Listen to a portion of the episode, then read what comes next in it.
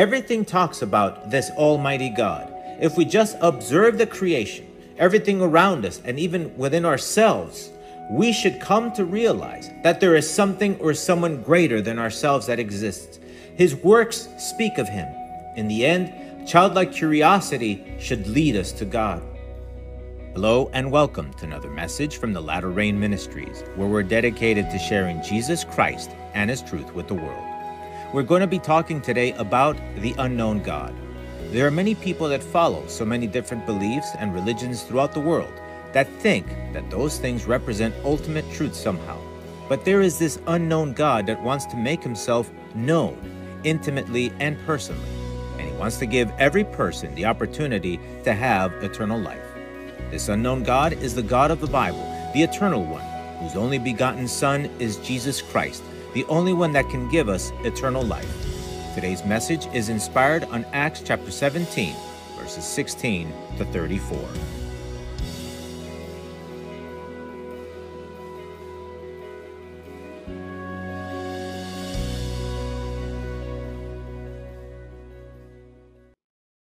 Let us pray. Lord Heavenly Father, blessing and honor and glory be to you.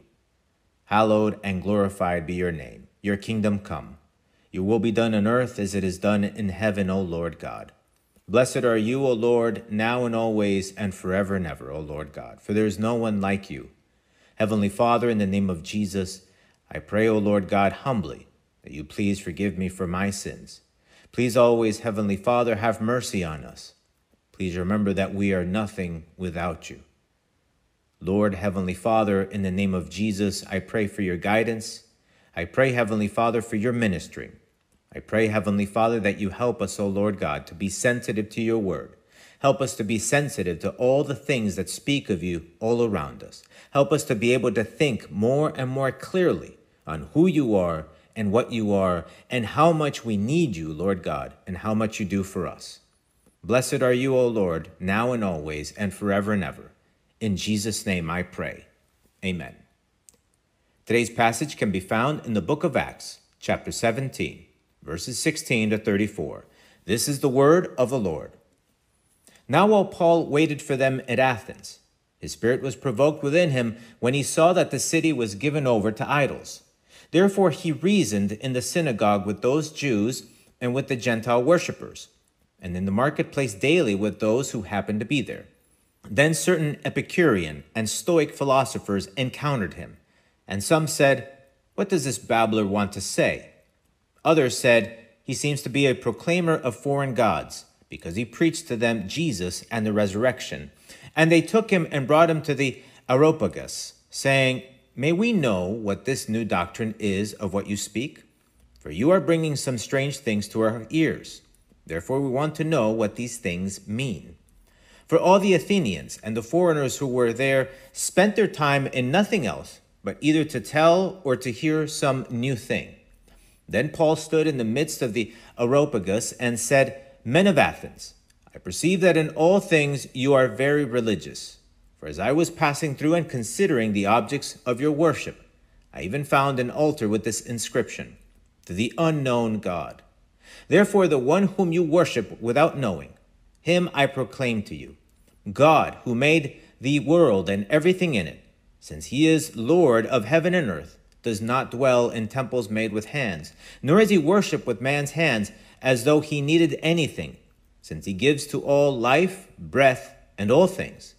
And he has made from one blood every nation of men to dwell on all the face of the earth, and has determined their pre appointed times and the boundaries of their dwellings, so that they should seek the Lord in the hope that they might grope for him and find him, though he is not far from each one of us. For in him we live and move and have our being, as also some of your own poets have said, for we are also his offspring. Therefore, since we are the offspring of God, we ought not to think that the divine nature is like gold or silver or stone, something shaped by art and man's devising.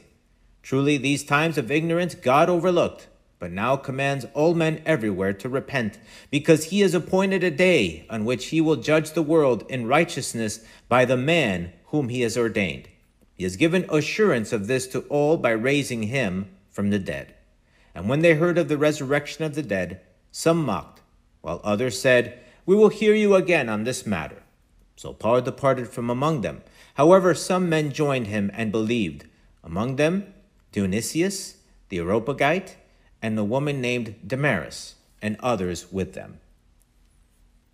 We just read that the Apostle Paul made mention of this altar that had the inscription, To the Unknown God. And he explains to them that this is ultimately the God of the Jews, because at the beginning people struggled with his name. That is how deviated people had become, that they didn't even know what to call him. When Moses, for instance, spoke to God through the burning bush at Mount Horeb, he asked God who he should tell the children of Israel had sent him. And we read this in the book of Exodus. Then Moses said to God, Indeed, when I come to the children of Israel and say to them, The God of your fathers has sent me to you, and they say to me, What is his name? What shall I say to them? And God said to Moses, I am who I am. And he said, Thus you shall say to the children of Israel, I am has sent me to you.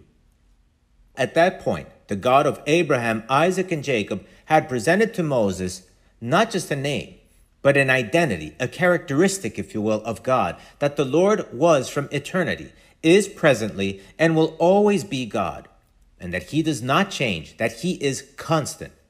Those are the implications of the I am. We see through the Bible that this supposed unknown God was a personal God, and that those that adopted a faith in him would call him their God, like he was mentioned before as the God of Abraham, of Isaac, and of Jacob. There was always a personal reference.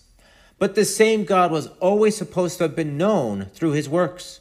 That has always been the purpose of God, to show his existence to all people through the things he has made.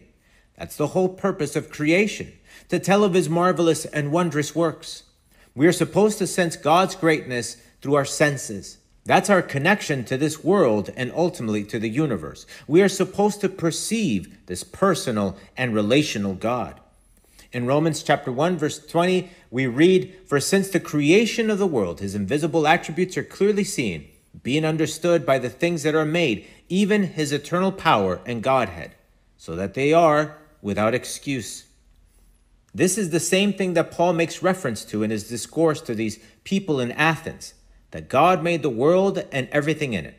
And so, everything talks about this almighty God. If we just observe the creation, everything around us, and even within ourselves, we should come to realize that there is something or someone greater than ourselves that exists. His works speak of him. In the end, childlike curiosity should lead us to God. Most people ask the wrong question because their focus is always selfish. That's the greatest fuel for sin selfishness. We typically look to satisfy our own personal issues. We tend to focus on our own meager existence and we let our very small interests cloud up and deviate the very first question we should ask Who is behind all of this? There is absolutely nothing wrong in having questions. God doesn't have any issues with their questions, but they need to be focused on the bigger picture. They need to be worthy of His person. For instance, a very good question to ask, even as a person that does not seem to perceive God, is What is the purpose for my existence? Why are we here? God can work with those questions if we really open ourselves up genuinely to the answer. God can't deal with rhetorical questions, for instance, or answering questions that you have already devised answers to. If these questions are not genuine, He can give all kinds of answers, but you simply won't be open to those answers. We always need to remember that God is not the problem. We are the problem, or more specifically, our sin within us is the problem. Sin clouds any kind of sound judgment or logical reasoning. This is what the Lord Jesus Christ said Ask, and it will be given to you. Seek, and you will find. Knock, and it will be open to you. For everyone who asks receives, and he who seeks finds, and to him who knocks it will be opened. But here is the issue What are people asking? What are they seeking? What are they hoping to find? The first issue is having an erroneous, predetermined concept of what you want to receive or find or be presented with. Nobody can work with that.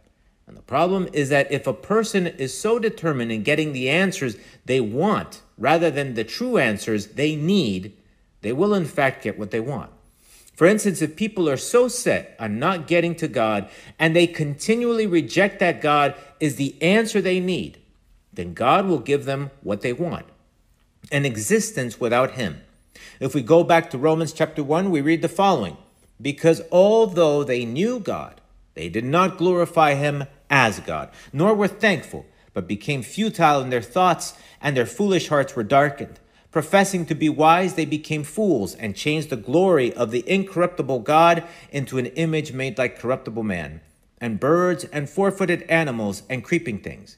Therefore, God also gave them up to uncleanness in the lust of their hearts, to dishonor their bodies among themselves, who exchanged the truth of God for the lie, and worshiped and served the creature rather than the Creator, who is blessed forever. Amen. You see, God gives people the answer all of the time, that He is the answer, that they need to seek Him, and everything that we see and hear and taste and touch and smell leads us to Him. But most people do not like that answer. They refuse to accept that as the answer. And so they turn to other things that go away from the answer they have received. And if they remain so set in their ways, in rejecting God over and over and over, then God will feed their rebellion. His word says that he will give them up to uncleanness, to the lust of their hearts, and that they will even dishonor their bodies among themselves. The same passage in Romans continues saying, For this reason, God gave them up to vile passions. For even their women exchange the natural use of what is against nature. Likewise, also the men, leaving the natural use of the woman, burned in their lust for one another men with men committing what is shameful, and receiving in themselves the penalty of their error which was due. And even as they did not like to retain God in their knowledge, God gave them over to a debased mind to do those things which are not fitting. What does giving them over to a debased mind mean? When people push God beyond the limits of His mercy, He will let them experience His ultimate judgment, and that is that they will become stupid there is no simpler way of putting it. This is how we get to this issue that everything we try to fix, we just turn into bigger and bigger problems. Nothing gets resolved. Actually, quite the contrary. People fix one thing, and 10 other things go wrong with their proposed solutions. If you look at the world today, there are a lot of things that just do not make any sense.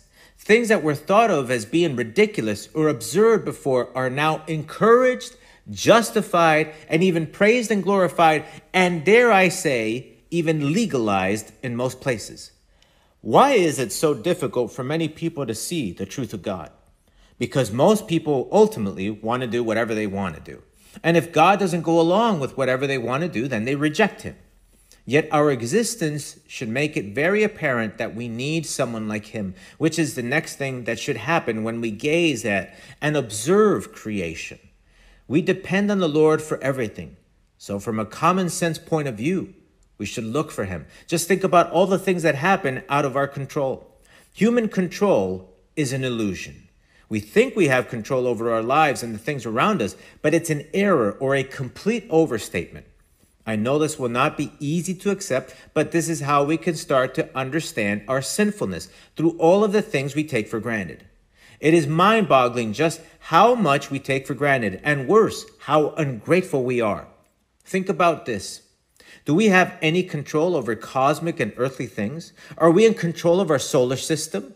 Who is in charge of making sure that the planets orbit and stay where they are? Is there an engineer or some machinery we have built as humans that controls and keeps the earth in place with relation to the sun? Do we keep the earth spinning on its axis? How about gravity? Are we in charge of that? Now, some of you might say, I know I can't control that, but I have control over myself. Do you really? Do you think you have control over the fact that you woke up this morning? Are you consciously in control of your heart beating or your lungs breathing? How about all of your other involuntary actions? Your digestion, your processing of food? How about the circulation of your blood throughout your body? Science calls these actions that are going on all of the time as involuntary which means that there is something inside of you that makes this all happen, but it's definitely not something that you are doing consciously. The only thing we can control is our conscious decision making. And that's it, because we can't even control the outcome of our decisions. I can, for instance, decide to go to work one day and I could be making very conscious decisions to drive safely, but I have no control over the decisions that other people make in traffic. How many people die in car accidents every day, everywhere on the planet because of other people's carelessness?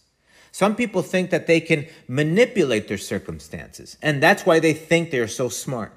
But just because they are somehow lucky, or dare I say, because God has allowed for things to apparently go their way, they think they do those things. There are people that think that they made their own lives and that they have careers because of their own determination. And I applaud people like that, that have been able to make careers for themselves, coming from very humble beginnings with limited resources.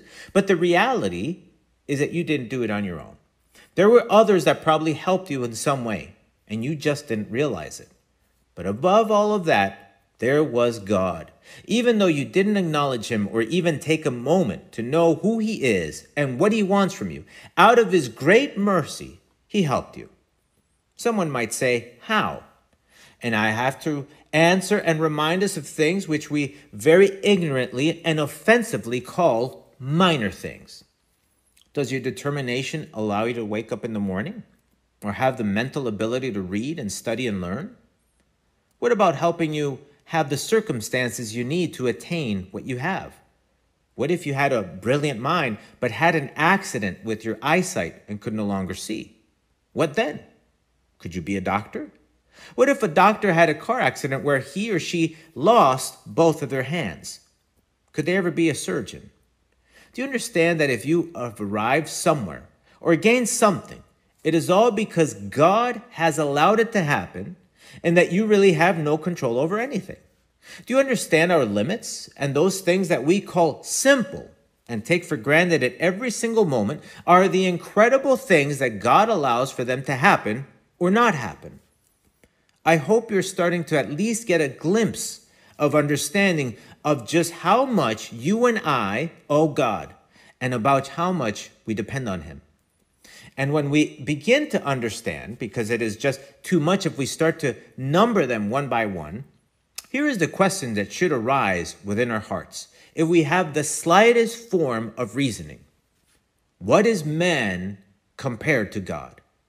What are we before this so called unknown God, as these Greeks called him? King David understood this very thing and wrote, When I consider your heavens, the work of your fingers, the moon and the stars, which you have ordained, what is man that you are mindful of him, and the Son of Man that you visit him? What are we in the grand scheme of things? And more importantly, what are we before this almighty and eternal God? God himself said this through the prophet Isaiah Thus says the Lord, Heaven is my throne, and the earth is my footstool. Where is the house that you will build for me? And where is the place of my rest? For all those things my hand has made, and all those things exist, says the Lord.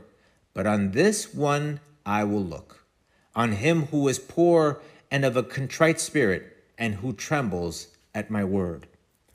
God in his infinite greatness, does think about each one of us.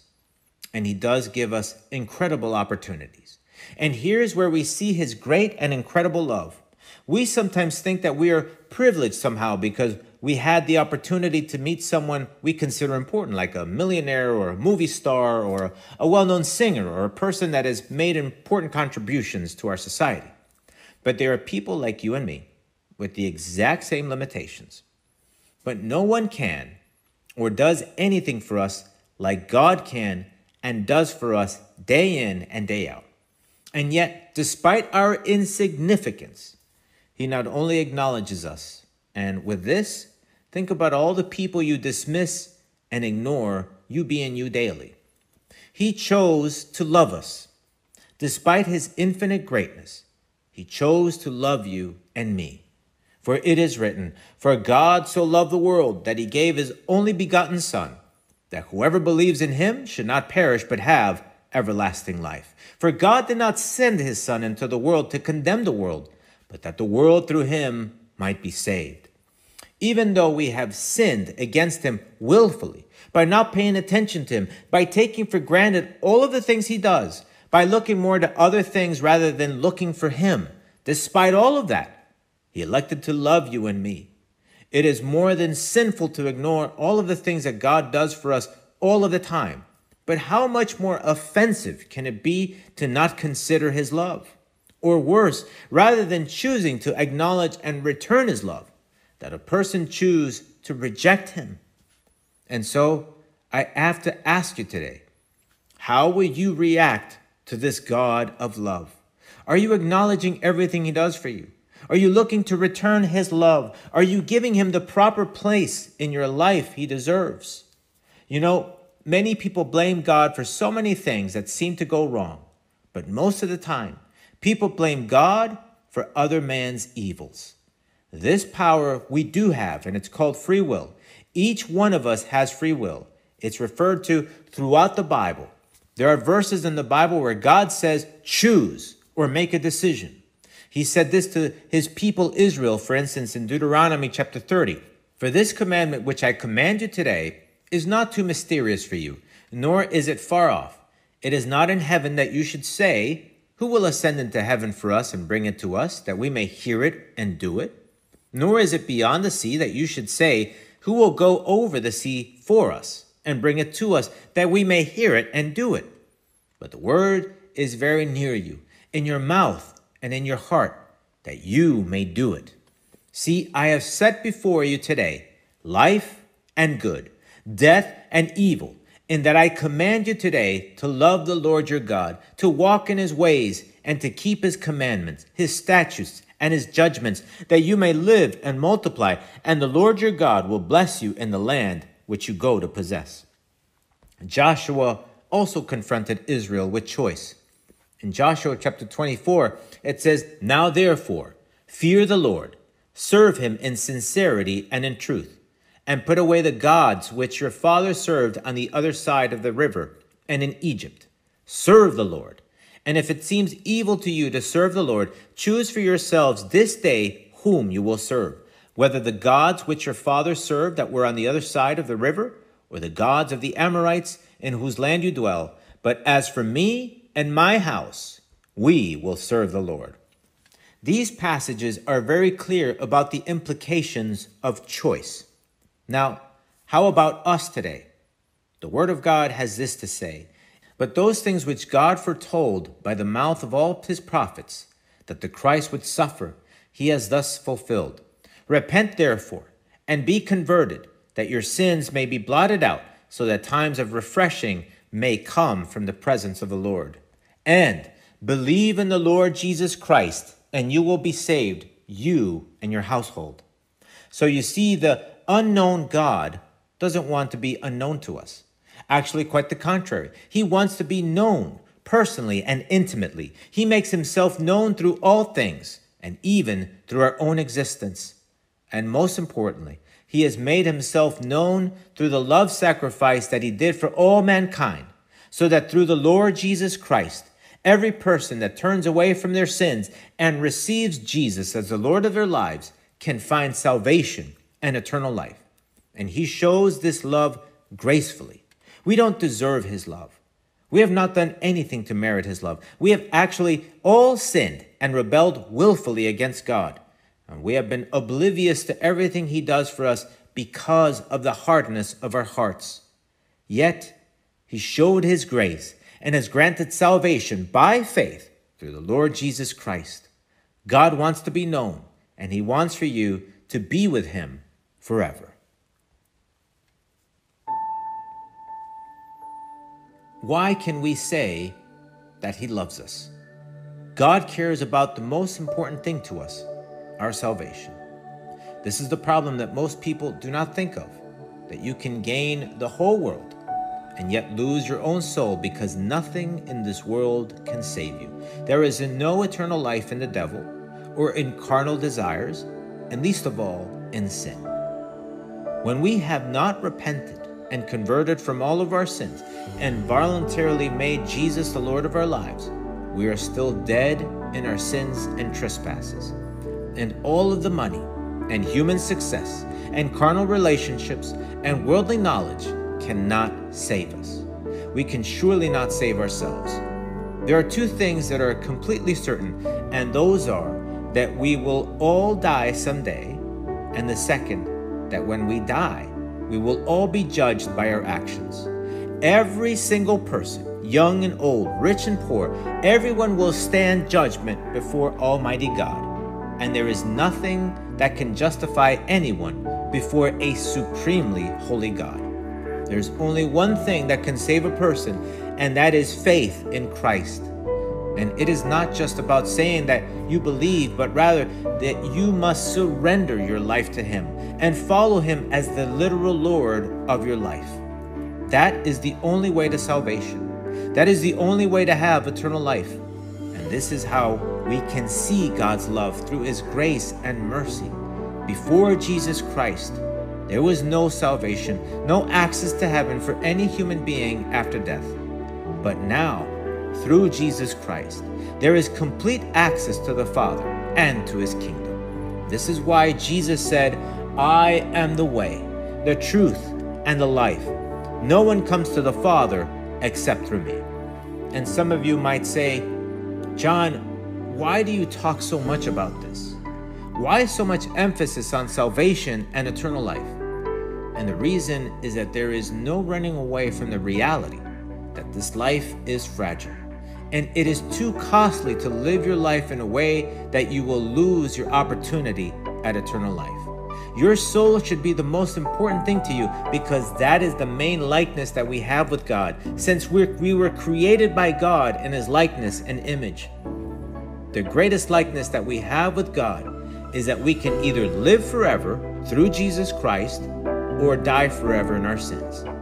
And we don't know when our time on this earth will come. I may be preaching this message right now, and five minutes from now, either through some accident, or through some unknown health issue, or through whatever life ending circumstance that may occur, I may find myself before the judgment seat of Christ. And this is true for all of us. You can die at any moment, and there is nothing you can do about it. You can fight and struggle and diet and exercise and have human power and all of the money in the world. But if God says that it's your time, as sure as you and I are breathing at this very moment, it will be your time. And then what? There are no second chances. There is no coming back to do it all over again. Once you are standing before the Lord, it is all said and done. And depending on whether you chose for the Lord or not, whether you did the Father's will here and now or not, those things will determine your eternal destination.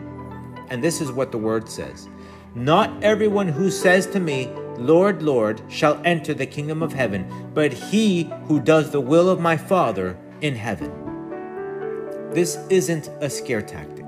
This isn't fiction. This is reality.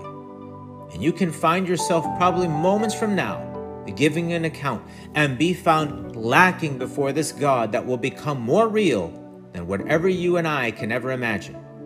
For your own good, seek the Lord Repent from your sins, turn away from following your carnality, and follow the Lord Jesus Christ so you can do the Father's will and be ready for whenever this unknown God calls you to stand before Him.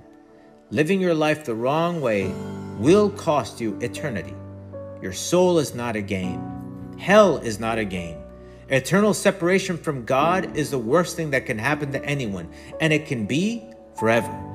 For your own sake, Choose for Jesus Christ today and come to know this God that wants for you to know Him personally, the same God that wants to save you forever. Let us pray. Lord Heavenly Father, blessed are you, O Lord God. Thank you for your love, for your grace, and for your mercy.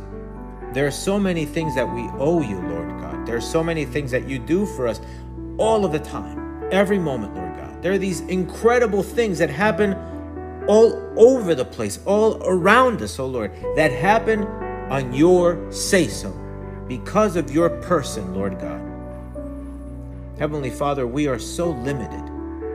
We have absolutely no power over anything around us, and not even over ourselves. Heavenly Father, please forgive us, O Lord, for having such a hard heart for being so insensitive, Lord God, and voluntarily oblivious to all the things that you do. Help us, O Lord, to be able to see you clearly, to be able to understand who you are and what you are.